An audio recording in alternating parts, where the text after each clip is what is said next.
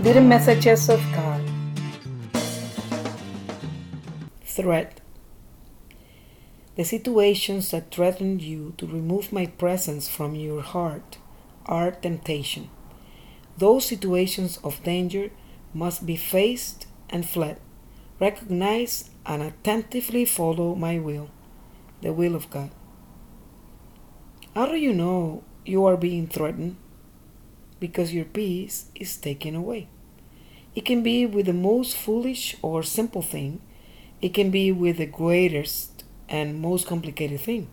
No matter how deep you have advanced in your relationship with God, evil, as it says in the first letter of Peter, chapter 5, verse 8, be sober, be vigilant, because your enemy, the devil, prowls around like a roaring lion seeking someone to devour.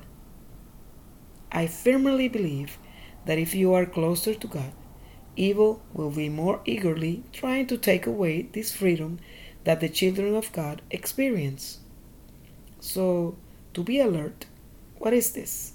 To be alert is to be aware of what normally bothers you, makes you uncomfortable, takes away your peace, and when it happens to you, immediately recognize it and face it or run away, as the message says. Confront it and follow with attention the will of God. I recommend that you start by noticing how many times a day you lose your peace. That number of times you are missing the wonders of God's presence in your life, and you become, perhaps without realizing it, death to God's will. Do you know that God's will is the best option for you? That's a fact because he has knowledge of everything, and you can only see your point of view. Trusting in God's will is the key to being in His loving presence and experience peace at all times, no matter the circumstances. Temptation is going to come. If you are alert, you will not be exposed to the danger. It means if you know the thief is coming, would you let him in? I guess not.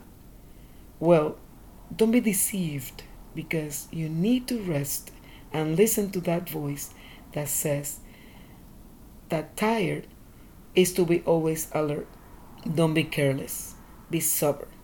Be alert because the enemy does not rest.